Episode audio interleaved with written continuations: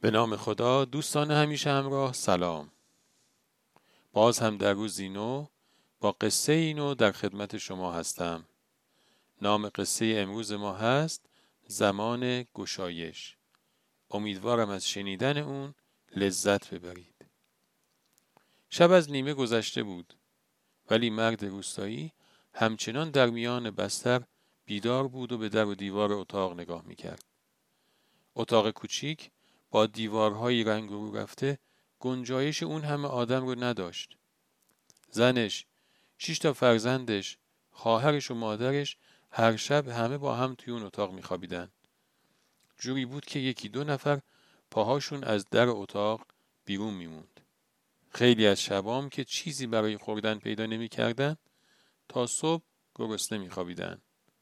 تازه امشب گاوشون رو هم به دستور حاج مسجد به داخل اتاق آورده بودند. مگه می‌شد با اون همه سر و صدایی که گاوه می‌کرد و لگدایی که می‌زد خوابید.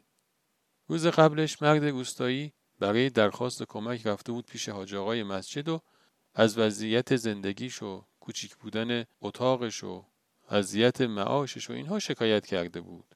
حاج آقا ازش پرسیده بود که برای امرار معاشت چی داری؟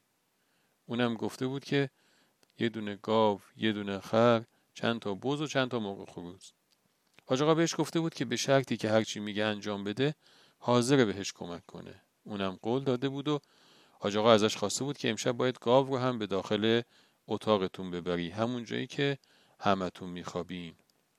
بالاخره با هر زحمتی بود صبح شد و مرد روستایی با سروزی جولیده و حالی آشفته رفت سراغ حاج آقا حاج آقا دیشب پدر ما در اومد. گاوه مگه گذاشت ما بخوابیم؟ حالا تکلیف چیه؟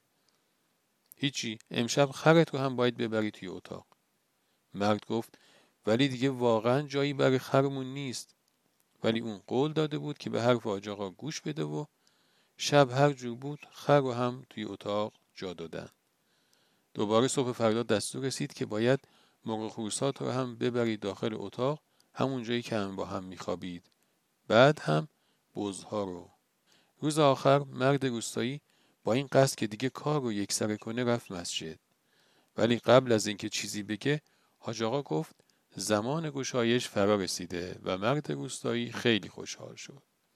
اون دستور گرفت که امشب گاو رو از اتاقت بیرون بیار. او این کار رو انجام داد و شب بعد خر و شب بعدش مرغ خروس و و همینجور تا آخر. اون شب مرد روستایی خانوادهش یه خواب راحت کردن.